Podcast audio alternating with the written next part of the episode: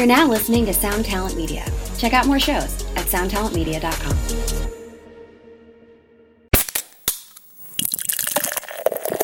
it was fun, but then there was maybe a turning point where it stopped being fun, and then you know you could stop using um, being on tour as an excuse to use and and to be that version of yourself, and you kind of bring it home, and you go out every night or every weekend, and then every weekend would turn into every other day, and then every other day would turn into every day, and every day would consist of you not partying with somebody all the time. You would come home with like a 40 of Jameson and a bag of Coke and you would be doing it yourself at home and got pretty major for a bit. And you just like, it got really dark and, you know, things happen in the background in life and you find excuses or, or, or, or not even excuses. You find reasons to cope or use those substances as a coping mechanism. So I, I, there was a long time where I tried to, I struggled with wanting to be sober. Hey, what's up, Vox and Hops heads? I'm Matt, the vocalist of Cryptopsy and the host of the Vox and Hops Metal Podcast, brought to you by Sound Talent Media and Evergreen Podcasts,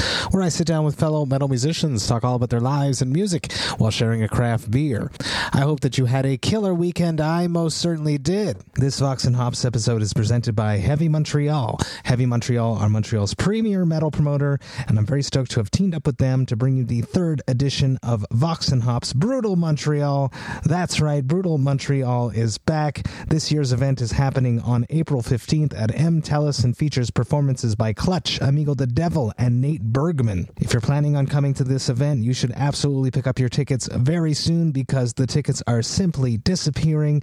You can head on over to my website, voxandhops.com slash brutal MTL to pick up your tickets. I'm beyond stoked to have Heavy Montreal behind the Vox and Hops Metal podcast. Welcome to the third week of Vox and Hops Sober February. I'm super stoked to have Pitch Black North sponsoring Sober February for the second year in a row. They make delicious tea. All of their teas are ethically sourced and only created in small batches. If you would like to pick up some satanic tea, you can do so by going to voxandhops.com slash satanic tea. That's V-O-X-A-N-D-H-O-P-S dot com slash satanic tea. The satanic tea lord himself has created a promo code for all you Vox and Hops heads. So when you're checking out, use the promo code VOXHOPS15. That's V O X H O P S 1 5, and you will save 15% off of your entire purchase. I'm beyond stoked to have Pitch Black North sponsoring Vox and Hops' Sober February. Now, I'm very stoked that on today's Artist Spotlight, I am showcasing a killer band called Funeral Thirst. Funeral Thirst are an independent old school death metal act from New Hampshire. Get ready, everyone. Check out their track, Turn to Dust. They will say that I have shed innocent blood. What's blood for, if not for shedding?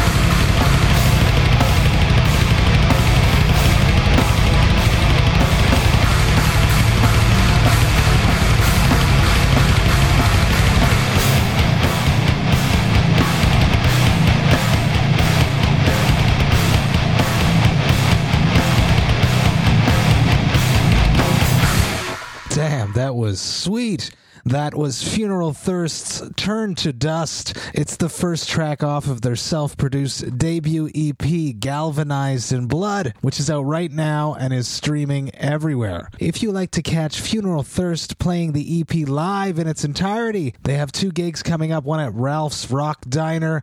They're supporting Sentient Horror. That show is on Saturday, March 25th in Worcester, Mass.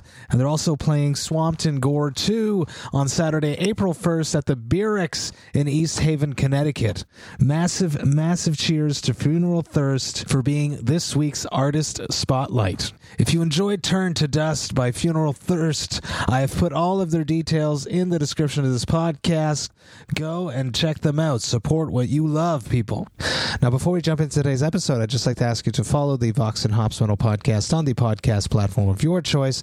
But more than that, I would love for you to tell a friend about the podcast. If there's someone in your life that is just a forward thinking individual, someone that thinks outside of the box, someone that's just doing things a little bit differently than everyone else, well, you should let them know that the Vox and Hops Metal podcast exists. You can tell them that there are over 390 episodes where I sit down with some of the world's best metal musicians. We talk all about their lives and music while sharing a craft beer. If you would encourage one of your forward thinking friends to become a brand new Vox and Hops head, that would be something that I would truly appreciate. Now, I'm very stoked that on today's episode, I am joined by Blake Lewis Prince, the vocalist of Teeth. And I'm even more stoked because for the first time in almost 400 episodes, I have a co host. That's right. The very first episode with a co host. Massive cheers. I'm very stoked that Colby Bungay has joined this episode as my co host. Get ready, everyone. This is Vox and Hops episode number 395. I warn you, what you are about to hear is very disturbing indeed. Hey, what's up, everyone? Today I'm very, very stoked to be with Blake Lewis, Prince of Teeth. Um, this is a special episode because I have a, a co host for the first time ever, I think. I think it's the first time in just about 400 episodes that I have a co host with me uh, that's going to be asking some questions uh, throughout the conversation. Uh, someone that actually suggested I have a chat with Blake uh, because uh, he's awesome. His name is Colby, and uh, he's been doing stuff behind the scenes for the podcast for uh, two years now. Uh, he listens to every episode, and I knew that he was, so I asked him, "Could you listen to like every episode and just let me know what ad has been placed in?" Because I put ads dynamically into the episodes, but I don't actually put them there myself. So I have Sound Talent Media that does that for me, and I wanted to make sure it was the right ads going in there. And Colby's the man that does that for me. So, first off, thank you, Colby. Um, how you doing? Thank you for being here with me tonight. Can't complain. Stoked to be here. And uh, Blake, how you doing? Good. Thank you for having me. I just noticed Colby's repping a teeth shirt, and I'm wondering where did you get that from? From your show at the Dom uh, last year. Oh, in Ottawa. Yeah, yeah, yeah. That's oh, right I'm- on. Yeah. Yeah. Did did we speak that night? Everything's kind of hazy. Did you speak? Did we did we speak to each other that night? Uh, no, no, no, Uh, okay. Now I don't feel like an asshole. Wonderful. I have met many of people, and sometimes we forget. And uh, that happens. A lot of faces blur into one another. Uh, the conversations are very memorable, and we appreciate inter- each interaction. But sometimes it tends to get a bit much at moments, so it's understandable that we don't remember everyone. Uh, let's dig into it. Let's go, let's go straight. This is for Sober February. Uh, we're going to dig into the sobriety aspect a little bit later, but first, let's start with a very simple question of how has your 2023 been so far? We started off a new year uh, where you know things are rolling. Uh, how has it been for you, Blake? Yeah, it's been um, similar to the last five years. I, I just recently celebrated five years sobriety on the 23rd. So, um, yeah, no, uh, it's it's been smooth. It's been everybody's happy and healthy, and um, yeah, we're just we're looking forward to another great year. So yeah, things no complaints over here. That's amazing to hear, and that's what I like to hear. Um, I would love to hear about the soundtrack of your youth when you're growing up in your parents' or guardians' house. What music was playing when you were not in control of the radio? What music did your parents or guardians listen to? Yeah, my parents were pretty rad. Um, there was like uh, anything from Motley Crue to Ace of Base to Six Feet Under to Guns N' Wow. Roses. Yeah, so my my folks are pretty eclectic, and uh, they had quite a quite a, a, selection of music for me to dig through, uh, whether it would be cassettes or CDs that would mi- later on make their way into my bedroom. But uh, Aerosmith was huge. I used to love, still do love Aerosmith. Steven Tyler and the his showmanship as a frontman definitely kind of bled into my uh, performance. I'm pretty sure. Uh, maybe less uh, sashes on my mic stand, but yeah, all, all, all that stuff is the first that comes to mind. That's amazing. Um, I definitely definitely enjoyed some Aerosmith. I think when I got my first sound system in my own room, I think I was in grade seven or something. My dad had hooked me up with like old equipment and just sort of made it work. And I was blasting Aerosmith, and I had Aerosmith and I had Michael Jackson. Michael Jackson had put out that that that album with the the statue. I think there was a whole like publicity thing where he like had the statue going around cities or something. I could be wrong. Oh yeah, yeah, yeah. I recall. Yeah, I think it was the greatest hits. I think it was too, but I think I, yes, I believe you're right. Yeah, there might have been one track or something, Scream or something. Is that the one with Scream with, with, Uh, with Janet. Jackson? Yeah. I feel like I dating myself as, as usual. Uh, Vox and Hops is all about hanging out with my metal friends, talking about their lives and music, and typically enjoying craft beer. But it's sober February, so we're not doing that. Uh, what are you guys drinking on your side virtually, Blake? What are you drinking tonight? Uh, well, I just uh, got home from my son's taekwondo class, so I grabbed a small black coffee from McDonald's, and then I ran to the kitchen there and grabbed myself a, a mason jar full of ice water. Hell Real. yes. Exciting stuff over here. How about you, co-host, co-host Colby? Well, what, what are you enjoying on your side? Jerry Monk, the metal architect, the guy who does Vox and Hops' playlist for how long has it been now, Matt? Has it been I think it's three years. We're we're we're, years? we're definitely over two years now. so? Uh, the Thirsty Thursday is a thing we usually do these days. Matt started that uh, 2021, 2020. 2020, March of 2020 or April of 2020, right right at the beginning of the pandemic.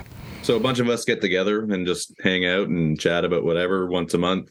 Matt does a live interview with all of us, but uh, I become great friends with some of the dudes on there. Jerry Monk's from Dallas, Texas. He came up last October, so a bunch of us got to meet him in uh, person. We sent each other a little care package, and he sent me a mango chainsaw, liquid death. So I've been saving that for this. I'm gonna crack that open. Nice. Very cool. He sent the the lime.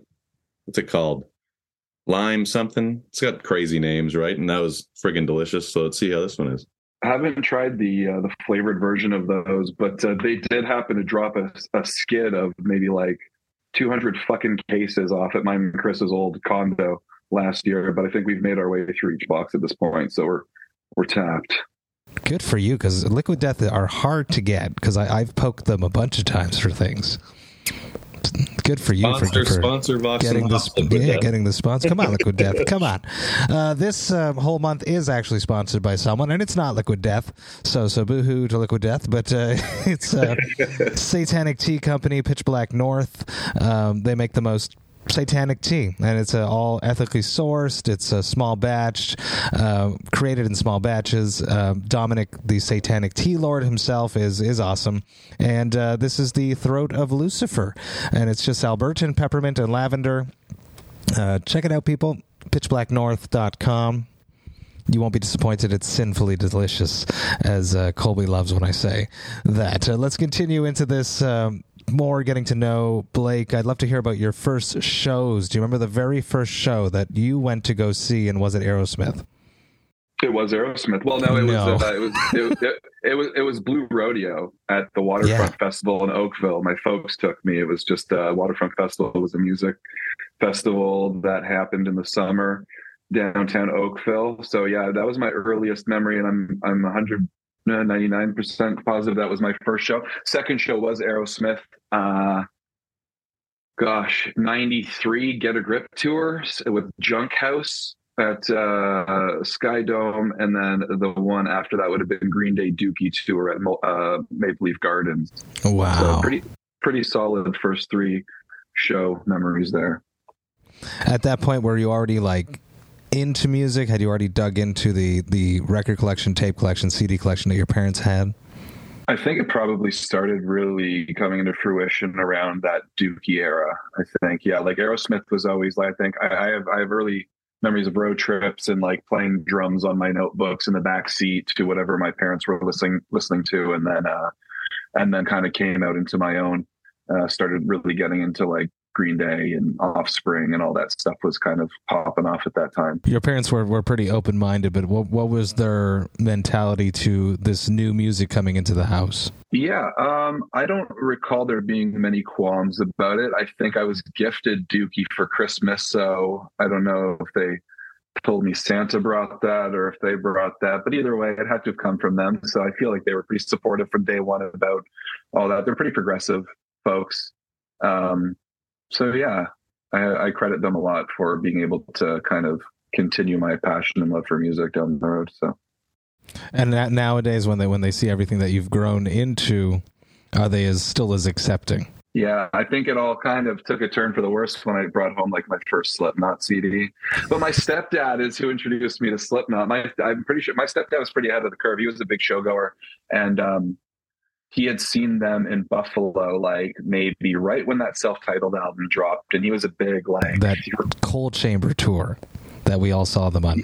I, am pretty sure that was the show, and um, so he came home one one day, and he was wearing like he's a big guy, so like maybe four XL shirt with like nine masked dudes, just said Slipknot on it, very like you know eerie and like mystique look you know it was just it was it was something different i had questions i was like what's that about hard to fathom there was nine members in a band at that time so i i almost didn't even think it was a band i didn't know what it was but then later on found out it was and uh and there go i bought my first cassette and then started introducing uh, folks in grade five to Slipknot. Holy shit! Uh, okay.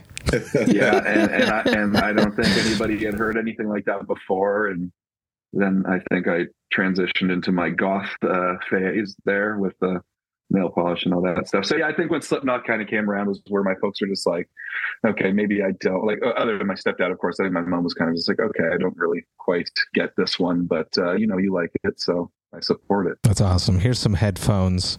Go into your room, enjoy that. Hey, Colby, what, what what's your first show there? I feel so goddamn young compared to you two now. the first like the first like big show besides like like my parents brought me to see Backstreet Boys when I was a kid. So really? I saw That's that. Sick. But uh it would have been when I was in grade six. I, I don't remember what year that was now, but uh early 2000s and uh yeah, early 2000s and it was a surprise concert that I was brought to. I remember talking to my dad about it in the summer. I saw Blink 182 was going to Toronto at the Molson Amphitheater. I'm like, oh, cool. Like Blink 182 rules. I'd go to that. And he was just like, oh, it's too expensive. I'm like, it's in Toronto, so we're not going to go. Then uh, the day that show was, completely forgot about it anyways. Pull up to school and was like, all right, Ethan, I'll see you later. That's my brother. And he's like, Colby, you stay in the car. And I was like, why? He's like, we're going to see your uncle in Toronto. I'm like, okay why isn't Ethan coming? He's just like, because he needs to go to school. It's just gonna be you and me. And we're like, all right. So then we go there, get to my uncle's house, and he's like, what do you want to do? And he's just like, there's a Blue Jays game today, and then there's a concert at the Molson Amphitheater. And I was just like, I don't care, whatever you guys want to do. And it's like, sure you don't want to go to the Molson Amphitheater? And I'm just like, why do you keep asking me this? Like, what is it? I was like, well, like Blink 182 band's playing, like, you like them, right? I'm like, yeah. And it's just like, I'm so shook at that young age. And it's just like, but you just like bring me to whatever I want. Like, I don't know. And then it's like, well, we got you tickets for Blink 182. We're going. And then went to that and it was pretty fucking epic. I can only imagine so, especially being a surprise. Like that anticipation, those first shows, like being young and one of my first shows was the Slipknot show, that Coal Chamber tour. Uh, Korn, I think, was another one, and like the whole lead up just to actually the first notes being played was was such a special feeling that that looking and, and expect like like because there was no videos back then. There was there was barely any there was no internet basically for myself starting under dial up so so you had to experience it like that slipknot show. I had only seen picture of the cd and then actually witnessing them live was was terrifying but in a good way. Yeah. How about your first time on stage? Do you remember your first show? Yeah, I mean, I, I see, I vaguely, but I, am almost certain it was a battle of the bands type situation. Um, high school band with a bunch of buddies, you know, wishing we were Deftones, and um, yeah, there was a, a promotion company in uh, Hamilton called uh, Supernova, uh, which later became Ignition. Are you familiar? No, but I, I, can imagine where this is going, where there's like a, a, chance for you to do something. Big flyer. Here's a big show happening in Toronto, about like 20 fucking bands on it. And uh, the more people you bring out, um, you could uh, get a record, uh, like a DVD recording of your performance that night on the house. So that's tight sell them like five hundred dollars worth of tickets, and you get like a compact fucking disc. so we like made the most out of it, obviously. But uh, we, we like rented a school bus, party bus, made the most of it. We were rock stars, man. Right? Like we are fucking like we're doing it. Uh, so yeah, I think it was. Uh, can't remember the year, uh, early two thousands for sure. But uh, yeah, got got uh, got the bite and uh, was craving it ever since. It was just uh, yeah, nothing else I wanted to do. I love that that hustle from the beginning, renting the school bus, yeah. packing it full. System of Down did, did sort of the same thing back in the day when they were starting out too on the strip, though. So so that's yeah. fucking awesome. Um, your voice. At what point did you start experimenting with your voice. Cleans, you can do cleans, you can do harsh. Uh, Colby had mentioned in his notes. Um, I don't know if you want to take it, Colby. Well, but there was there was aspects to it. Near the anniversary band, you only released like mm-hmm. one EP or album with, correct? Yeah. Yeah, yeah.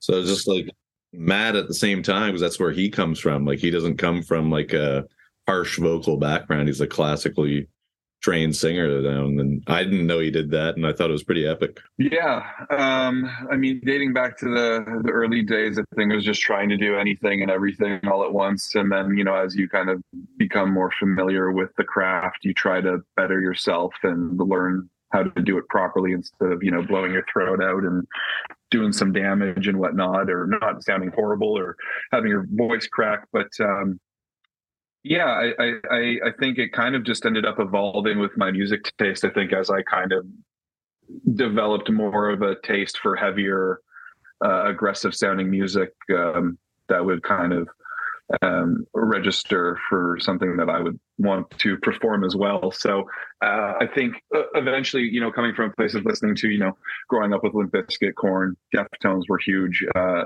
for sure uh, and then getting into the Slipknots, and then the opposite of December, Poison the Well, and then discovering that whole metalcore uh, scene. And then there was nothing else that I wanted my vocals to sound like after that. So I remember getting opposite of December for Christmas one year. Seems like I get a lot of sick shit on Christmas as far as music and CDs go. Um, go Blake's family. right. Uh, and then cranking it up on uh, on the system at home and just sounding horrible because I don't know what the fuck I'm doing, and uh, just wanting to give up, obviously. But then, you know, as rep- repetition would have it, you you end up developing that those muscles and those skills, and you gain control, and and then yeah, that was it. That was it. And then I was just a uh, a lunatic screaming again. Uh, and then you know, as time goes on, and the more familiar with the craft you become, I was in a cover band and discovered that I actually could uh, perform quite a range with cleans. So I think all that kind of just it just evolved and grew over time. A cover band. Now, now, now you've piqued my interest there. Um, what what was that like, and and what what what would be like if you had your track? Where where the, the the audience was like very like oh that's good what what what song is that clean vocals oh man clean vocals I don't know. There was like we were a '90s cover band. Like uh, so, so we we used to do uh, 3 a.m. by Matchbox Twenty. Yes. And I fucking loved singing that song because I love that band and yes. I love that song. And the crowd like loved us performing it, and we were pretty tight at it. And it's just like one of those weird like departures from anything else, uh, especially in that set. You know, we we would do like uh, Limp Bizkit and Rage Against the Machine Smash Mouth, Presidents United States of America, Bush, STP, everything.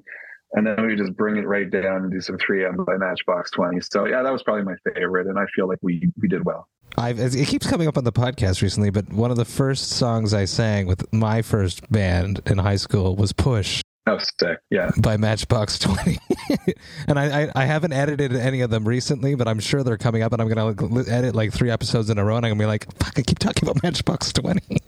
yeah, yeah, no, I mean, you know, nostalgia is everything and uh, you know there's many late nights where i'm just going down the rabbit hole and i'll find myself listening to like early i mother earth and then remembering they yes. switched singers with Yeah. brian byrne and that that album with the robot head on it is fucking amazing too I love that album. so then listening to that and then diving into like old our lady peace and then going to the matchbox 20 and it's just yeah all that all those all those songs all that music that era we, i'm probably showing my age but i feel like uh, we were fortunate to grow up Hell when yes. all that stuff was coming out and i don't know if there'll ever be like a movement like that again and if there is it'll be something completely different A hundred percent. Yeah. Well, the, the Canadian rock scene is still, but like blooming and happening. I just am not connected to it enough to understand it.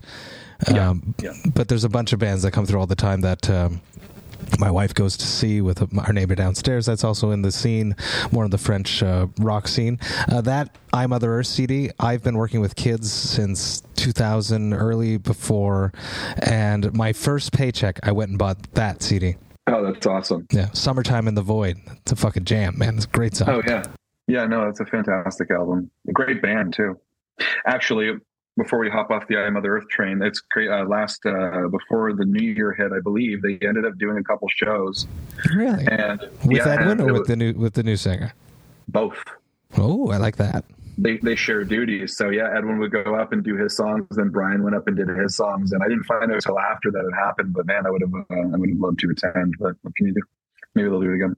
I didn't know that either because they played a show here in Ottawa as well, and I was just like, "Huh!" I didn't even know they were still touring or anything like that. Yeah, they're they're pretty active still. When I when I found out they did that show, I they they've been playing for sure. I I uh, checked out the Instagram and they're uh, they're moving. So maybe we'll catch them. We'll see.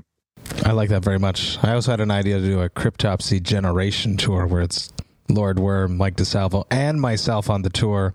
We'll have to do Oh, it yeah. soon because everyone's getting old.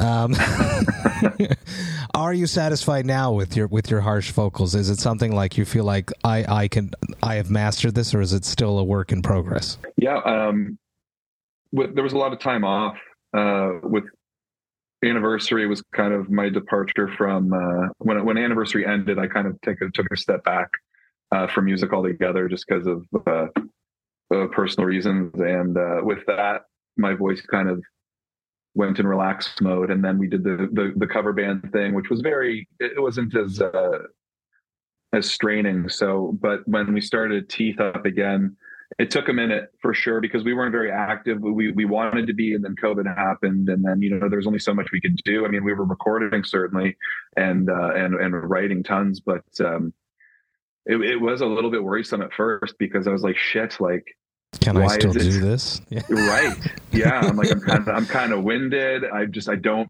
I'm like watching old videos, listening to old songs, and it's just like the control I had, and I'm just like, where did that go? If anything, if anything, now.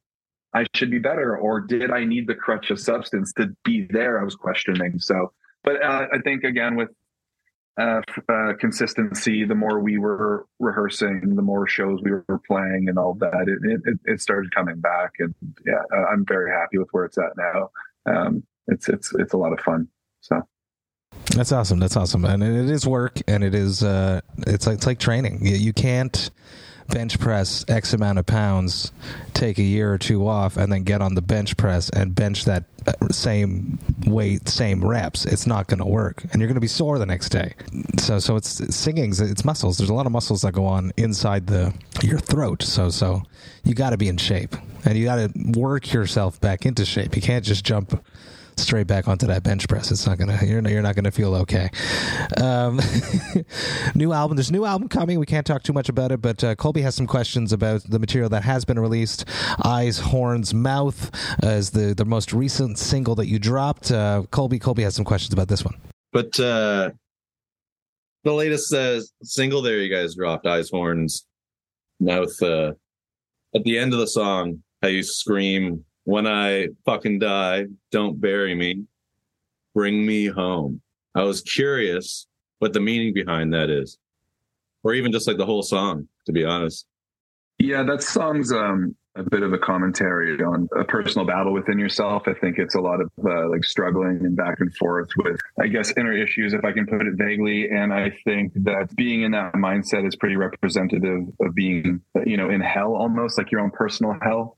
So I think that ending line was kind of a little bit of a, a send off to the whole song and, and the and the subject matter within it. Um, yeah, it's just and it's just like it led right into just like such a disgusting riff that it just kind of paired itself quite nicely with one another. Wicked. Can't wait to hear it live, man. Nuclear Blast, big release coming up eventually that we can't talk too much about, but we can talk about the feeling and and starting this project up again after taking some time off, the pandemic slowing you down, and then having a massive label like Nuclear Blast behind you the feelings that went into that, uh, the excitement, uh, the extra pressure. Uh, to talk to us about everything involving a new, bigger label. Yeah, I mean, so yeah, just uh, starting the band, it was so out of left field. Chris and I, uh, we've known each other for years. We've toured uh, in separate bands alongside each other, sometimes on the same tour. Um, and we were both huge fans of like what we both did. Um, so was, I felt like it was only a matter of time before we started working together. And he was kind of he was doing the Hundred Suns thing with uh, Corey from Norma Jean and Ryan from uh, Every Time I Die at the time. But they were kind of slowing down, and Chris was kind of craving something heavier. I was kind of in this. I'm ready to kind of do something else other than this cover band at this point. Kind of you know want to feel what I thought. Um, I was missing uh, when I was doing this genre of music beforehand. So yeah, the stars just aligned. We worked on some stuff, and uh, it just kind of started really working. Everything was really cohesive, and um, we we we it was very effortless when him and I got into the studio together. So things were just happening. Um, and then yeah, I think uh, as for a project that was supposed to be really just for fun or or or just like maybe a weekend vent, you know, it ended up becoming something that was catching traction. So, you know, we, we put out a couple singles. People started really enjoying them. And, uh, we got the attention of new, uh, sorry, new damage out of uh, Toronto there. Um, and they were supportive of what we wanted to do. So we teamed up with them and then things kind of would just snowball from there. Pandemic hits. We actually started, we were supposed to go out with uh, Obey the Brave and uh, yeah. Sudden Waves um, right before that fucking pandemic hit. So we were like coming out guns blazing, ready to roll. Things were feeling good. Pandemic happens. Everything gets, you know, stopped to a screeching halt. Um, so with that, we kind of just uh, had had new inspiration, and we were pissed and confused and you know bothered like everybody else that was hit with the same situation, and we just kind of channeled that and brought that to the studio and we would record a song called Death Race that did fairly well for us. And then, you know, we would just start pumping out singles and then um, uh, pandemic continued lasting for longer than we anticipated or as long as or longer than we wanted it uh, wanted to anticipate. Uh, and then we bunkered down, went to our studio out in uh, Fort Erie there, and we uh, we recorded this record. So uh, with that, we were like, okay, well, what are we doing with this one? Well, we would love to, you know, maybe get some US push because looking at the data from our Spotify plays, we have a lot of love out in the States. So maybe we could do something um, out that way. And yeah, so we ended up talking to a couple reps from Nuclear Blast early on. And those conversations would last, I believe, like 300 and something days. Who's counting? But it was it was a wow. while, a lot of back yeah. and forth. We were supposed to. Uh, there was a lot of stuff that was supposed to happen, but it was also like, well, what the fuck are we going to do while everything shut down? So it was just a lot of you know humming and hawing, and then you know there was, it, it was some communication turned to no communication, uh, and then I believe the uh, the label itself had changed um, uh, internally. So um, now um, they have a new manager, new new owner, like the new everything's being um, remodeled, and uh, we ended up rekindling our connection with them. And yeah, then finally we were ready to go. So I think it was maybe a couple weeks before we released Eyes, Horns, Mouth that we uh, were able to announce that we finally signed with them and that we were going to be putting out some records through them. And uh, just a wonderful team to work with. Um, it's been a it's been a pleasure communicating with their team, and we're very excited for the future. We definitely feel like we're in good hands, and uh, they were definitely the proper fit for what we want to do. Um, on creative and everything. So I think it's amazing, like like a, a weekender band, something just for fun, growing into something just massive is is it's it's inspiring. It's cool. It's it's and and and like you tried probably so hard before with other bands and like it hit plateaus and then when you take a break and then come back now's the time it's weird life is strange it is, and it's definitely like something that we we've pitched back and forth to each other in conversation. Just it's funny how the bands that you just give your all to, and you just pour it all in, and you work your ass off, and you did some stuff, but maybe it wasn't because you just set the bar so high. When you kind of just lower the bar a little bit and do it for the sake of doing, it's like that's really when it starts to happen, or at least it seems to, or seems to. But yeah, there's no secret, people. There's there's like no secret.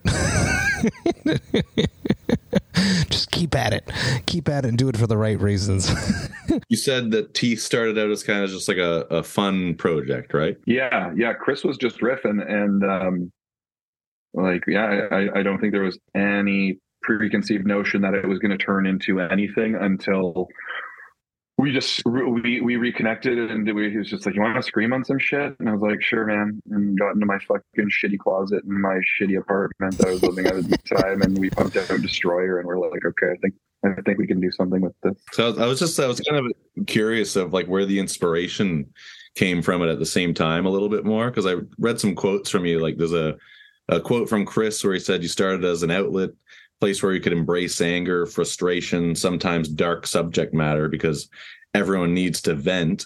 And then you also said not too long ago that uh, T's supposed to feel frantic, super visceral and aggressive. Pain is an adhesive. And in time where there's a lot of pent up emotion towards family, friends, everyone around us, give us a nice vehicle for people to air their grievances. I was wondering if you had anything more that you could add to that at all. Yeah, I, I think just you know, much like a lot of people, uh, we all have our personal things and our uh, uh, yeah the things that we need to vent our frustrations on. And you know there's a lot of there's a lot of deep rooted shit for me personally. And uh, chris has been through some stuff. And that's the beautiful thing about music as an outlet as a whole. It's uh it's it's kind of like going to the shrink's office. It's it's just like a it's a, it's a freeing way to alleviate the pressure that you know can be on your mental on the day to day especially now more than ever. There's nothing but you know anxiety ridden people out there and it's just um you know i'm guilty of being one myself. So it's it's a place to be truly honest and write some pretty you know uncomfortable subject matter uh, and just get it all out on paper and and and and then to be able to deliver it live is just it's a therapy session and um, yeah, it's uh, it's it's definitely our purest form of uh, projecting all that stuff. It is a cathartic experience to to unveil raw emotions. It's so much easier to do it in this art form, being so aggressive and I guess it's sort of hard to understand what we're saying too. unless you're reading reading along. I, I, I can understand it. You know, I'm not in a, a band or anything. You know, but I got creative outlets myself. I've always had goals and things I want to do. So something that you guys really like doing, and music is fucking awesome, anyways, right? And it's like if you can let out whatever pent up frustration or anger, happiness, sadness, whatever's going on for other people to hear, maybe help them out at the same time or just yeah, that's, that's definitely it too. It's awesome. yeah, that's that's definitely one of, if not the most rewarding things when somebody comes up and, and says that you know your words or your performance or your music has helped them through some sort of harsh time. It sounds like a cliche, um, but you would be remiss for not acknowledging that that is what it's all about. So, um, yeah, that's that's a big part of why I do it for sure. Absolutely.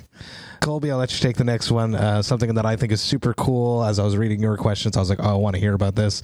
Devil's Night, the guerrilla events. Um, Colby, you throw this question at Blake, please. Have you done just two of them or have you done three? Two. Yeah, we do. We did. Yeah, we did too. Okay, can we we need like a description of what it is, because because I have a vague understanding of it, but from what I understand, it's really fucking cool. So so what what what is Devil's Night? How did that start? And take us through the whole story.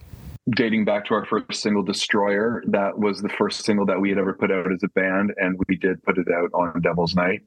Um, so there was obviously something special about that date uh, that you know was representative of the band and we you know as we made it through the pandemic we were like okay i feel like people are you know feeling better about going out in public and attending shows maybe not even so i mean we, we probably jumped the gun a little sooner than later but um so we did our so we, we were planning around um the the first Devil's Night show would have been uh, in 2021. So October of 2021, things were still a little unstable out there, but I think we had just had enough. We were back at this point. We're just like we've done everything that we could possibly fucking do.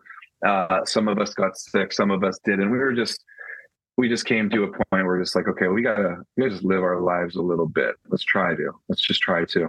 And if people come, fantastic. If people don't, at least we can, you know, say we tried um, we knew that we wanted our first performance, our first live performance, to be something special, not just like another show at the Casbah in Hamilton or, uh, you know, just you know, your typical venue. There was just something special around this band, and as we've delivered um, everything uh, within, it's just we try to be, we try to go about it differently than anything else we've done up in you know previous years. So, doing a, a super illegal fucking show with a generator at a skate park that's across the street from a cop shop we're like, why not? Um, so I kind of flew under the radar uh, and tried to attain a, a, permit to see if like maybe we could you know get a little bit of a, a time that we can just perform and not have to worry about cops shutting it down. Because we're, we're so we sank some money into this. We ended up printing out 50 like long sleeve like pumpkin orange shirts with like a picture of the location on it with the phone number. We ended up doing like this whole crazy marketing campaign because we were rolling out that we were going to play this show but we couldn't like promote it online because we didn't want it to get fucking busted. So we did like really creepy, eerie shit. We bought like a burner phone and we recorded a voicemail on it. And then we, we, we plastered like QR codes all downtown Hamilton. If you scan the QR code, it brought you to a website, uh, to this landing page. You find the phone number, you call the phone number and it gives you details that you're going to be, that we're doing something at this fucking location, uh, on Devil's Night at this time. So uh, I went and I tried. We were sinking cash into this thing, right? We hadn't even done anything as a band yet, so the money's coming out of pocket, and we're just like, okay. Uh, but for me, I'm like, okay, let's try to get a permit. Permit gets dismissed. Didn't get the permit. I'm like, okay, guess we're just doing this. Um, you know, and uh, so you know, here comes Devil's Night, and um, we show up. It's pissing rain out. It's cold. Oh, yeah, it's uh, it's freezing uh, and you know and i felt a little under the weather. I don't know if i had covid or what was going on. Just definitely didn't feel great. And we're like hey how's this going? Uh, set up the generator we got two tents over Matt's drums, just shitty little 10 by 10s.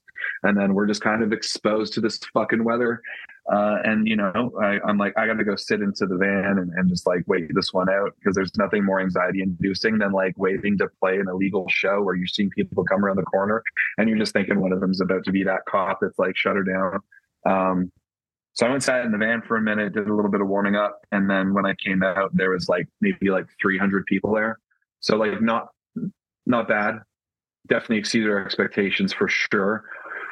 And then, uh, yeah, we fired up the generator and we just got going and it was just fucking mayhem. There was some dude was blowing fire. There was fucking people shooting fireworks everywhere. People were moshing. It was just like, it was beautiful. And it was just like everything we needed. It was like the big fucking payoff. And it was just so special.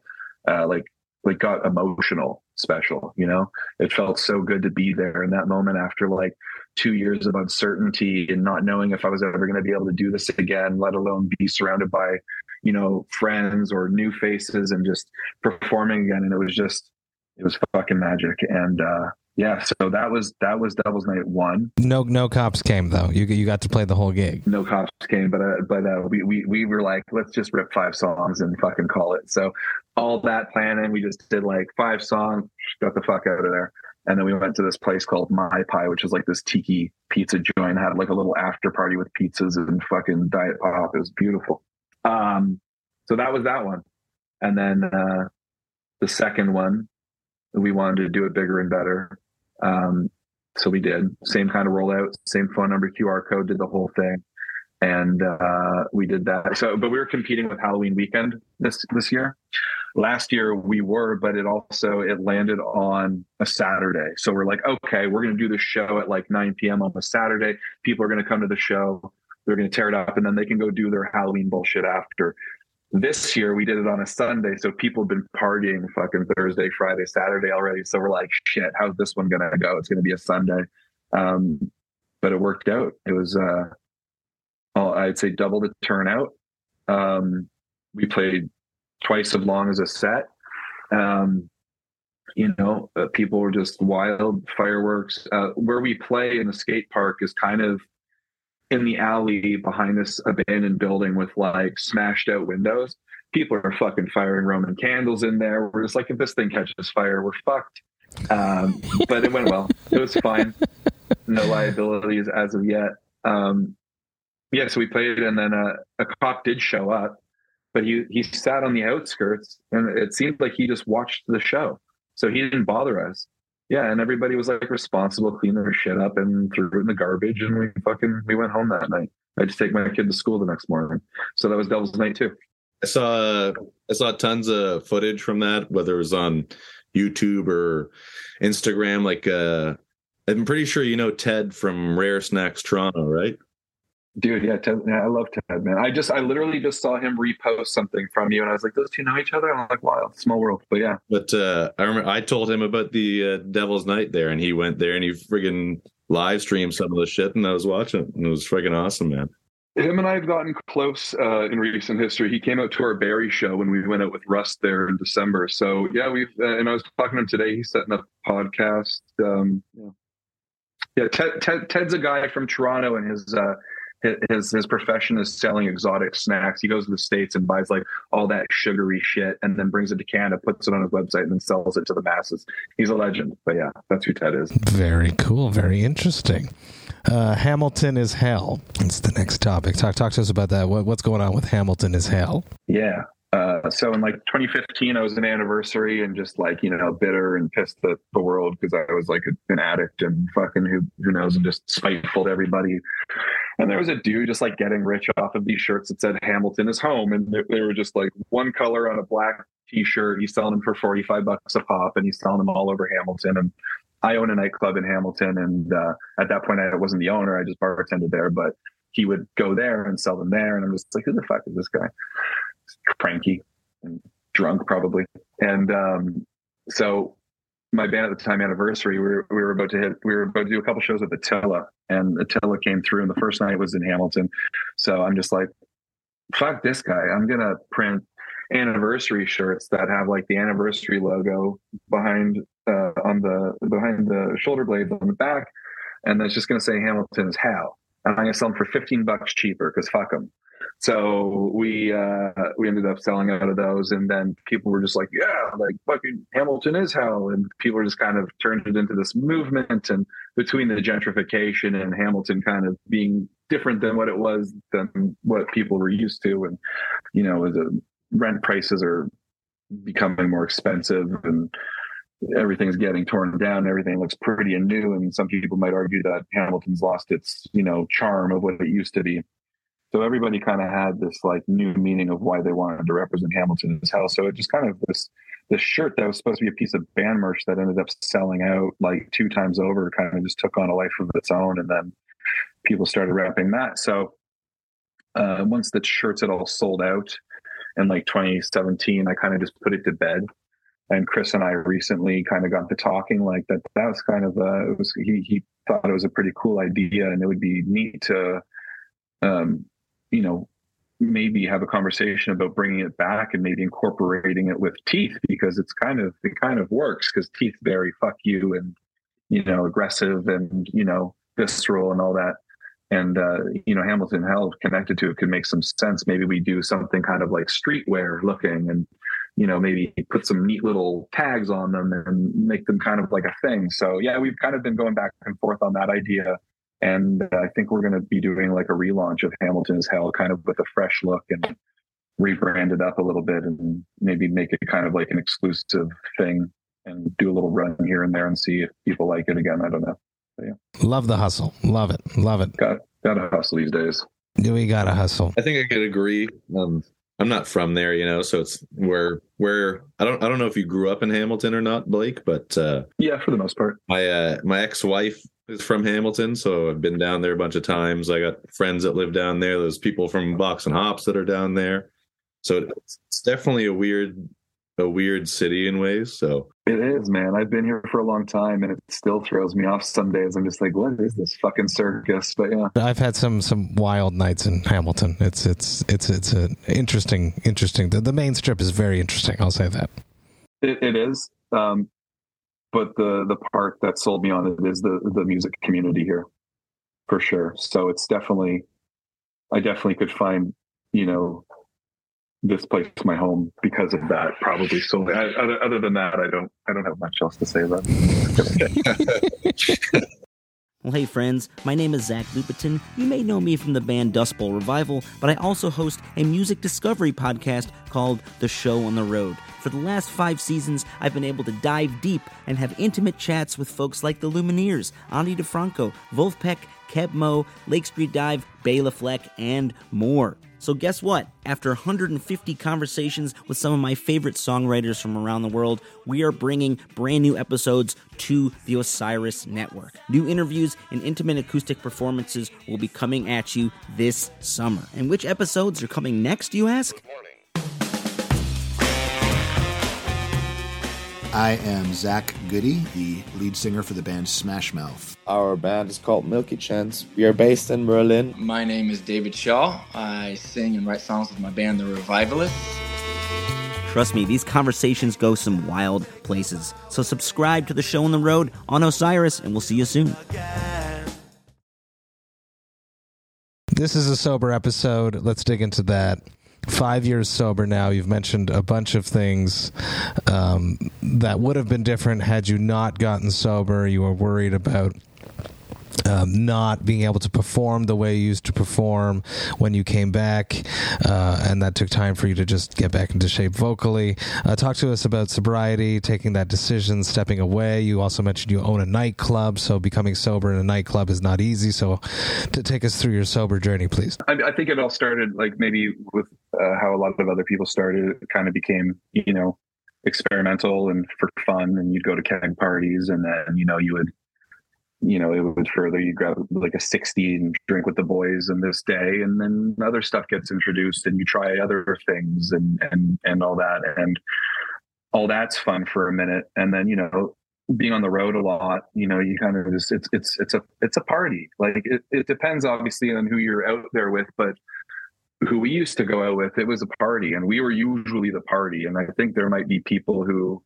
decided to not go on the road with us because they probably knew it was going to be fucked at times. So we had we had a reputation that probably wasn't one to be proud of, but we just we just like to have fun and never hurt anybody, of course. But we were pretty self destructive, so we would we would drink into the early hours and do whatever else until the early hours. So it was it was fun, but then there was maybe a turning point where it stopped being fun, and then you know you could stop using um, being on tour as an excuse to use and and to be that version of yourself, and you kind of bring it home, and you go out every night or every weekend, and then every weekend would turn into every other day, and then every other day would turn into every day, and every day would consist of you not partying with somebody all the time. You would come home with like a 40 of Jameson and a bag of Coke, and you would be doing it yourself at home, and got pretty major for a bit, and you just like it got really dark, and you know things happen in the background in life, and you find excuses or or or, or not even excuses. You find reasons to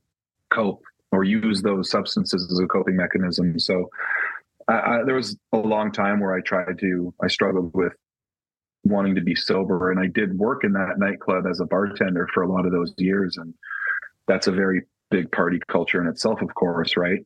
And um, Wednesdays were our biggest nights. They were called Motown Wednesdays. So it would be like Motown music mixed with like top 40. And it was just always fucking slammed. There was packed to the packed to the walls. And so, you know, Wednesdays would be like the relapse day for me. It would be like Wednesday would be the beginning of the end. You would get to work. Doors weren't open yet. You would do your ritual Jager bomb with the staff. And then I'd go up into my little bar upstairs, which I used to call the opium den because it was very dark and dim lit, and you could get away with whatever from behind there doing whatever. Um, and we just party all night. And then, you know, I would not come home some nights, and my, you know, uh, my child's mother would worry and that would cause all sorts of issues in itself and not having a child in that moment but just very being very unreliable um, and things just kind of went downhill obviously. So we would start on the wednesday night partying the thursday sometimes friday show up home on the saturday sober up saturday sunday monday tuesday got to be back at work wednesday all over again. Um, so yeah that that got crazy for a while. And then uh and then I had a son, and um, I was an anniversary at the time, and my substance uh, abuse would kind of take on my addiction would take on different substances at that point. So I was uh, like full transparency, drinking a lot of like you know Irish whiskey and like Jameson uh, beers or whatever. Loved a good IPA back in the day, uh, and then there would be some cocaine, and then eventually like opiates and pills and things I didn't even know what the fuck they were, but they were making me feel numb and whatever. And so those all kind of took control and it was pretty heavy for a bit. Um, in 2014, I lost my stepdad suddenly to a heart attack, which I unfortunately had to see happen. So pretty traumatic. And then into 2015, my mom passed from, uh, from cancer. She had been cancer free in remission and then it came back metastasized and took her life uh, when, uh, shortly after my 30th birthday.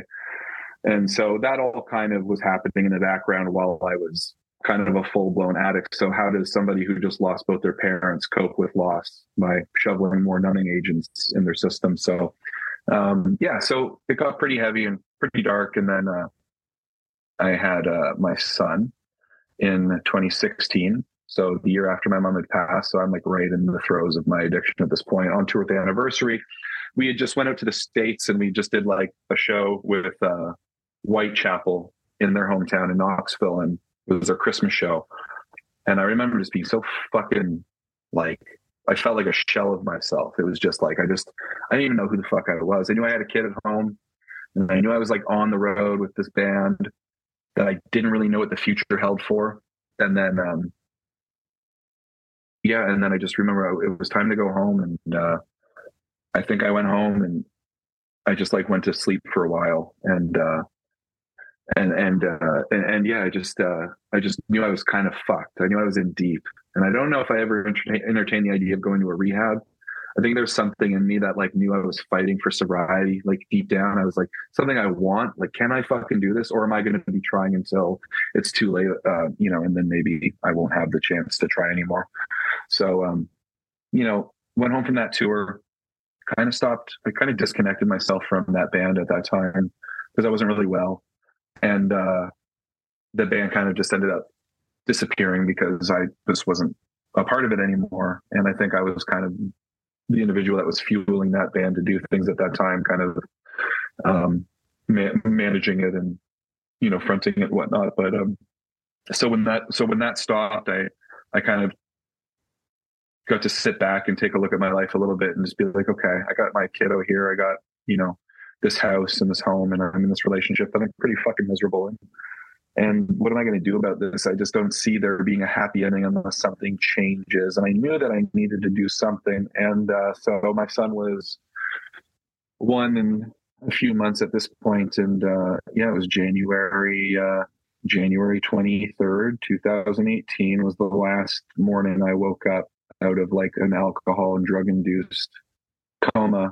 And I remember going upstairs and I picked my son up, and uh, you know he's one and a half, maybe a little bit past. So not able to articulate a sentence, but and I don't know if it was my own mind playing tricks with me, but the look he gave me, it just kind of like destroyed me a bit. I felt like he was like, if he could say something, he would have just been like, Dad, are you okay? Like, are you sick? Is everything okay? Like, do you need help kind of stuff? It's heavy shit. So um, I just remember looking at him and just uh, you know, as a child, you grew up with parents who kind of had their own substance abuse issues. I just I felt like maybe that he didn't ask for this, and I definitely don't want this to be the. This is not the version of me that I want him to know. And I think I was just fucking done. I was done at that point. So I, I went through withdrawals and through crazy swings of you know mood swings and and getting the shit out of my system because when you pump opiates, coke, and booze into your system for so long, so consistently, like you got to get that shit out of you. So eventually it came out, and you know, I was it was the the the, the journey to sobriety and to you know rebuilding myself and relearning who I was and getting to know who I was again after I'd been a user for you know at that point maybe longer than I had been a sober person. So now I had to like yeah so now i had to like relearn who i was going to be at this point. So yeah it's it was a it was a wild fucking journey man. And five years later i look back and just uh you lose a lot of friends. You, you don't become as popular anymore. Um becoming this bartender who was like this you know local band guy slash bartender, always the face of a good time. Always go up to the bar upstairs where Blake is. He's chilling out shots, and you guys will party all night. It'll be great. To Blake's not drinking up there anymore. He's just serving, and then later on steps down from the bartending gig, and then takes on a percentage to own the actual nightclub itself. Um, which was a crazy step for me to still be a part of that culture. But I think as a musician, I'm still a part of that environment anyway. So there's there's there's similarities there, but um, but yeah, it's just the journey itself. It's wild. It's uh, again, yeah, you. I, I definitely have friends that have stayed by my side since day one, and I'm I'm lucky to be able to count a few of them in one hand, and I'm very grateful because they stood by me no matter if I was drunk or clean or you know in the wrong or in the right. But um, you're not Mr. Popular anymore. But I think you kind of take a look at the big picture and realize what's really important in life. And for me, being here to watch that kid in the other room grow up to become a young man himself and maybe to make me a grandpa one day or something uh, that's that's that's what i want to that's what i want out of this life i want to be a part of that so i think that kind of held um, uh, that held warrant over everything else eventually. So yeah. Thank you for being so open and honest about the whole journey, the the recreating and re like identifying yourself as the the who Blake truly is after losing the persona, the the identity of being the party animal, going from touring with anniversary, you meet a lot of people. Have there been people that you have met again now with teeth and they're like, ah, and then they don't recognize, you know, they're not recognizing you as that person. And what what is your tactic in those instance, instances? Yeah, there's been a few uh, folks we'd meet and be like, you don't take your fucking clothes off during your set anymore and play in your tidy American Apparel underwear anymore and do weird shit. I'm like, nah, I don't know. I'm like, enjoy the show. Uh, no, I don't know. Um, yeah, I mean, somewhat. You know, it hasn't been anything that st- stands out and makes me look back and be like, ah, fuck, like I was that person. No one's like, you've changed, man. You know, not in a, not in a negative way. Uh, if anything, I feel like um, the support outshines any kind of negative uh, interaction I've had with people. Um, I think people are kind of genuinely, they seem genuinely happy to see me do good. I think it was uh, being well. Yeah, I think uh, it's a it's an epidemic in itself, addiction and, and, suicide, and mental health, and all that stuff. And I think some of those situations go hand in hand. You know, um, unfortunately. So I think that you know maybe the big picture is I'm I'm glad you're still here with us, and I'm glad like you're not rolling around on the fucking stage like half naked, like just uh, not able to perform. To like, man, you can actually like bring it live now. You can, you sound great, and the energy's there. You're not winded after. And for me personally, I'm not winded after a couple songs. Like delivering such a high paced frequency through and through from beginning to end and then walking off and being able to like take a couple breaths and be like all right like i could do that again if i wanted to is a pretty fucking that's that's that's what living's all about. It felt it feels good. So yeah i don't think yeah nothing nothing nothing too negative there. Was was there a moment going from playing inebriated and being a front man inebriated to doing a sober gig? Was that something that you had to get ready for, or were you just always prepared to perform? I was under the influence a lot in the in the day, so it's hard to remember exactly. But I feel like I've always gotten the butterflies right before you go up, no matter how big, how small um, the event is. It's like you still get those butterflies before you go up, and I think those are still there. Um, I think the difference is now is like I just don't have an excuse to be shit now. It's like if you're shit now, then you, you, you probably should just hang it up, dude. But no, it's uh no, I don't know. I think uh I think I care more now. I think I care more now. I think I appreciate the hustle and the grind up there more now than ever. I think maybe there was a moment where I took advantage of maybe my fellow bandmates who were there up there with me who weren't as fucked up as I was, who worked hard every, you know, day to practice to become tight for this like mess of a singer to come up here and just kind of, you know, do the thing that people seem to be entertained by, but it was more of like a circus act than it was like a performance. So um yeah, I think I just I, I, look at it all from a different light now, and um, I, I, think I just I, I, I spend more time preparing myself so that I, I can go up there and give it everything I got. Obviously, so yeah. Colby, you had some questions about sobriety you wanted to ask Blake about. Just want to everything you said there is just super inspirational, you know, and it's beautiful that you're able to come through and do what you need to do, especially do what you wanted to do for your son. Like I'm a father myself, Matt Matt's a father as well, you know. So I, I definitely understand what you're saying, and it's it's uh, true to your heart, you know. Shows what your true true character is, and I've seen what you did with your little guy. You bring him to all the wrestling shows. He met the weekend with you, so he like going nuts, right? It's having a great time. But, yeah. Uh, Creating a monster. I'm just kidding. we love them. We love them very yes, much. we do. We do. but um, I wonder if you have any advice for anyone that's like struggling with addiction or anything. And in terms of yourself, you're you're a pretty big guy, you know, like you're definitely jacked, in my opinion. Is that is that a part of your recovery as well? There's like the the switching of vices is something that I've heard people switch vices to being addicted to one thing and then being addicted to something else, basically. Yeah, no, and absolutely. And I, I, certainly have an addictive personality. There's no doubt about it. Um, and to touch back on on Ted uh, Colby, our friend who uh, sells the exotic snacks, Matt. Um, we were we were shooting the shit at one of the shows. It was it was probably Barrie, and we were just talking about our kids because Ted's also a father, and um, was, we we were talking about sobriety and stuff and whatnot, and and he was just like, "Your your kids, your addiction now," and I was like, "Fuck!" I'm like, I didn't even think of it that way, but if I'm addicted to anything, it's definitely my kid.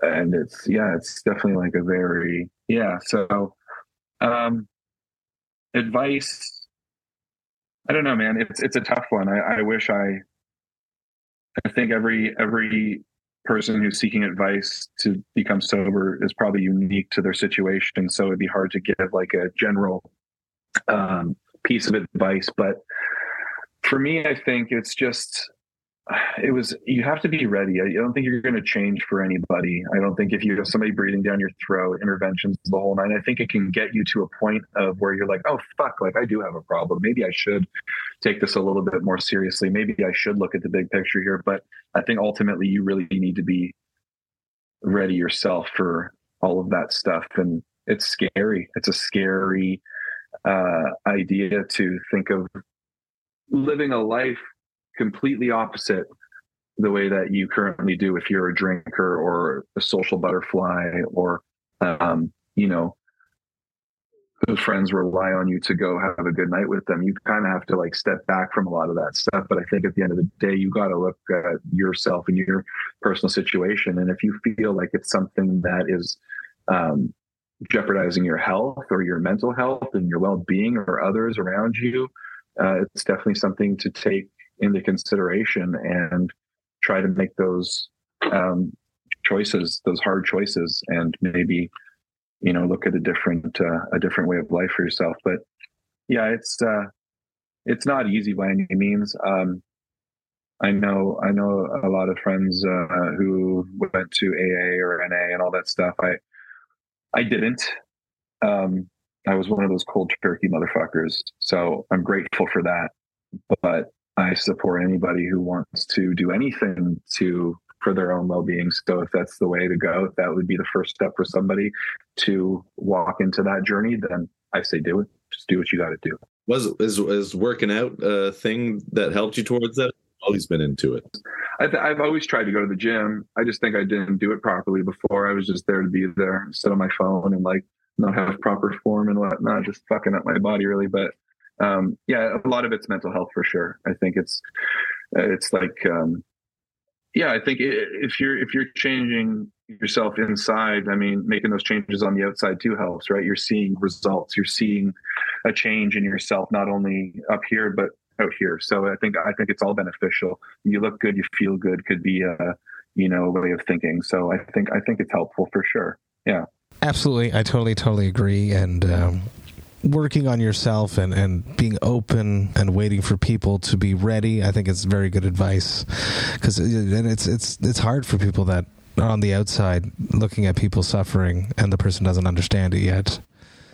You you can't force anyone to to give up anything. So so you can you have to be with them and and stay with them. It's a it's a it's a very very difficult and dangerous terrain to to navigate. And you learn who your true friends are, right? Yeah, a lot of that. Um, my girlfriend, she's uh, she's just over a year sober, and I I would never like, you know, we were together for two years before she got sober, so there was nothing. I think that if it was something that was a concern, then I obviously don't think I'd be able to be a part of that relationship. But it wasn't. Every you know, it was it was everything was fine. There was no issues. Everything was manageable. But she she ended up making her own choice and wanting to clean up her life. You know, a year ago, and um, she went through a lot of the the depression of like not being friends with the people that you know she would be able to call more often or her phone stopped ringing so much and i think it does get lonely and i think a lot of that i think that in itself is a hard for, pill for people to swallow uh, when it comes to that kind of thing so yeah it's it's it's just it's just not easy i guess you know in the same vein of this topic but a little bit more light um, i have a new segment called fight the hops which is uh, where I ask you a question. We're at the beginning of the year. It's 2023. We're at January right now. Uh, is there anything that for yourself right now, a small obtainable goal that you've set for yourself that you're hoping to achieve? It could be about anything. It could be a career move. It could be a health thing. What are you doing right now to fight the hops? Yeah, I just uh, I'm in such a good place mentally and with the band right now. I just I think getting getting uh, getting on the road and uh, playing some festivals. And uh, a big one for me is I, I, want I want my son to watch me side stage from just like I don't know maybe a festival or or something something. I just I want to look over and see him there, and I want us just to be fucking killing it. And I just want to be in front of a crowd of people because he knows what dad does, but he's never well when he was three months old, I had his mom. It was actually at that Attila show I was talking about earlier. He was about three months old at that show, and uh, she was side stage with him. And I said, "Pass me him" at the end of our set, and I like Lion Kinged him to the crowd. and, uh, yeah, his, his mom fucking lost it. But uh, and I was whatever. But uh, but yeah, so he's that's the only taste of me on stage he's really ever seen. So I want to I want to share that with him one day and yeah, I think that's just yeah something something neat to look forward to this year. I completely agree with that sentiment, and uh, would love for my kids to come to one of my gigs. Uh, one last question, and I'm going to let uh, Colby take it. We typically wrap up with a hangover cure. That's no longer the case. It's sober February. We're going to talk about collabs, and we're going to talk about Dawson's hot sauce. You take this one, Colby. Yeah. So uh, you your uh, your band there. You hosted a pop up shop at Dawson's Hot Sauce in Hamilton. It was December, right? Yeah, yeah, it was right before we left for those shows. Yeah, yeah. So I'm, I'm friends with Brody. I've known him for years as well. He's a wicked cool dude. His hot sauce friggin' rules, and just like I'm curious uh, how that came about. Like where the idea of like the pop up shop and doing it at uh, Dawson's Hot Sauce or their physical store came from. Also go way back with Brody. So that's wild that you go back that far with him. Brody actually bartends or bartended at Absinthe, which is the bar that I now own. I have played Absinthe a bunch of times. Oh, oh awesome. Yeah, hell yeah. I mean, that's, yeah, that's, we, we, we definitely pride ourselves on being a, a good hub for uh, tour packages passing through. I was mm-hmm. probably there, actually. um, but yeah, so Brody and I go way back from those days. But uh, so he's always been friend, uh, a good friend, and um, his uh, his his employees, Jeff and Dylan of the Good Depression, um, which is a band out of Hamilton.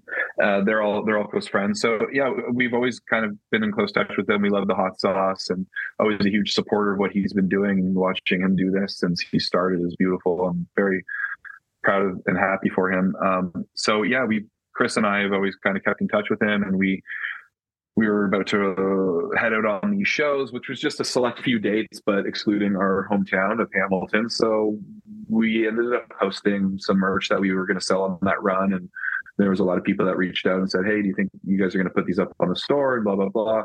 We said, if they don't make it through these dates, then I don't think we're going to print them again. And then we kind of got to thinking, why don't we do like a pop up and we were spitting some ideas around and we i suggested that maybe we did it at beasley where we do the those guerrilla fucking devil's night shows.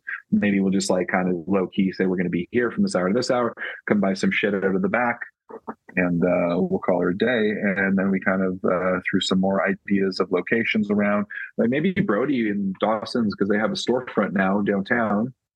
Maybe they'd be interested interested in uh, collabing on something. So yeah, we reached out and it was like not a big deal. He's like fucking yeah. He's like absolutely, we'd love to. He says, and he's he said we kind of wanted to do something like this, so this would be perfect. So they uh they opened our door their doors to us and we came down with all of our shit we talked uh, to this pizza shop in hamilton called shorty's which is amazing uh pizza by the way and they they came and brought us uh like 10 massive pizzas to for people to sample the hot sauce with. So yeah it just ended up kind of being a night of like community and supporting one another and everybody's hustle and grind. And it was just like yeah it was a beautiful night. So we ended up selling some shit. They sold some shit. Everybody kind of got some some names that maybe the people who attended didn't hear of before out there. So yeah it was it was a lot of fun. And i think uh well i know for this album that comes out we're going to be collaborating on an actual personalized hot sauce with Dawson. So yeah, we're looking we're looking forward to that for sure. Can you uh do you have any like ideas on the recipe or is it all in the wraps? I'm curious. I don't know. Like I, I like hot stuff. Um but like I don't want to die when I eat it. So but but Brody's stuff is as hot as it is, it's it's got like flavor. It's like it's tasty stuff. That garlic and jalapeno sauce, I've gone through maybe like 10 bottles since he's come out with it, which is kind of wild for hot sauce to rotate that much through a fridge, unless you're like a maniac. Um, so as far as uh are you a maniac? Because you, you like the hot sauce? Do you like hot shit? I I am not as much as I used to be because I went I overdid it and ended up in the hospital before. So no shit from hot sauce. Hot sauce, energy drinks, just not taking breaks, too much acid. It's yeah, yeah, yeah. Kind of you got to uh moderation, right? Yeah, yeah, yeah. Um, so yeah, but recipe, I don't know. I mean, I I really like habaneros, and um, I find them very tasty, and uh, I can tolerate them. Um, but yeah, I feel like it's going to be something that Chris and my uh, our palates will have to agree on. Um, but yeah, I don't know. Probably won't be anything too extreme, but it's something you can put on your, you know, everyday kind of meals. I eat a lot of like routine bullshit because of like you know trying to stay in decent shape and not ballooning up like I was before. So I eat a lot of like protein, rice, and veg, and I'll always like slap some hot sauce on that. So yeah, something I can probably enjoy with that would be nice. For the album, I don't know. I can't the album's so belligerent sound like the name of the album's so belligerent i don't know if i can say i wish i could but we uh but by the sounds of the album if we're going to pair it with a hot sauce we feel like maybe we should just do something that just fucking annihilates you and you have like a drop of it or something just ruin people's lives i don't know I love it. Um, this is amazing. Thank you so so much, Blake. For taking the time to hang out with me and Colby, uh, talking about your life, music, talking about sobriety. Uh, everyone get ready for this brand new Teeth album that will be announced and coming out, and every more details will come out probably shortly after this episode is aired. Uh, I'm stoked for it. You guys should be as well. Uh, Colby, Blake, massive cheers to both of you for hanging out with me. Colby, you have any uh, finishing words to say? I wish everyone the best of luck this year, 2023. You, Blake, and uh, your band and everything you want to do. Same with you, Matt, and uh, whatever's happening with your band. We'll see.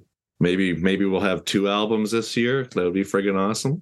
But Yeah. uh, other than that, hopefully I see both of y'all in person sooner than later. Yeah, looking forward to it. Blake, thank you so, so much. It was great. Massachusetts. cheers. Thank you guys so much for having me, man. This is uh, it's been a treat. Cheers. Cheers. Colby, great job on the co-hosting. Hey, thank you all so, so much for listening right to the end. You know that I love and appreciate that. Man, this was an awesome conversation. I was so stoked that Colby introduced me to Blake. You were just awesome, so open, so honest, so just humanistic is the word that comes to me. Thank you for being vulnerable, for showcasing vulnerability in such an extreme metal genre. I love it. I love it. I can't love it enough. It, we are all vulnerable people. Even the most tough and, and most ferocious people, we are also vulnerable. And it's okay not to be okay. And it's okay to tackle those issues head on and to ask for help and to seek out help and to make yourself better and to find great things in your life that you should be addicted to instead of the bad things. So, so massive, massive cheers to Blake for being so amazing and so open and so honest. I can't thank you enough. And a massive cheers to Colby for doing a killer job as a co host. Uh, I enjoyed this. I hope that you did too, bud. And, uh, you know, we should do it again. Now, if you enjoyed this Vox and Hops episode, you should sign up to the Vox and Hops Metal Podcast mailing list. You can do that on my website, voxandhops.com. That's V O X A N D H O P S.com. And when you do that, you shall receive one email a week that will contain all of the details of everything that has happened recently in the world of the Vox and Hops Metal podcast. You'll get to see which episodes I dropped recently. You will get to see which episodes I have coming up. You will also get to hear about any projects I have in the works. And I am building three massive projects all at once right now. And I'm hinting at them in the newsletter. So if you want to hear about that, sign up to the newsletter. You will also get to see which albums the Vox and Hops album review crew have reviewed recently. And you'll get to see which albums Jerry Monk, Vox and Hops' Metal Architect, has added to the Brutal Awakenings playlist, which is always packed with just the most killer recent metal stuff. If you're looking for new music to listen to, well, the Brutal Awakenings playlist is what you want to be listening to. There is always a lot of killer stuff going on in the world of the Vox and Hops Metal podcast, and I hate when you miss a single thing. So do me a favor and sign up to the mailing list. The Vox and Metal podcast is brought to you by Sound Talent Media and Evergreen Podcasts. I hope you have a killer rest of the week. I will be back next week with the final episode of Vox and Hops' Sober February 2023, which is sponsored by Pitch Black North. Get yourself some satanic tea, people, because it's sinfully delicious. But until then, I hope you all remember to enjoy life, metal, and craft beer. Cheers, Vox and Hops heads. The number you have reached is 100.7 WMMS. It wasn't just a radio station, it was a lifestyle. Cleveland is, is a rock and roll city for sure. Yeah! The Wrath of the Buzzard. WMMS. Cleveland. The rise and fall of one of the most iconic radio stations in America. Profiles, The Wrath of the Buzzard, PROH Files. Subscribe now wherever you get podcasts.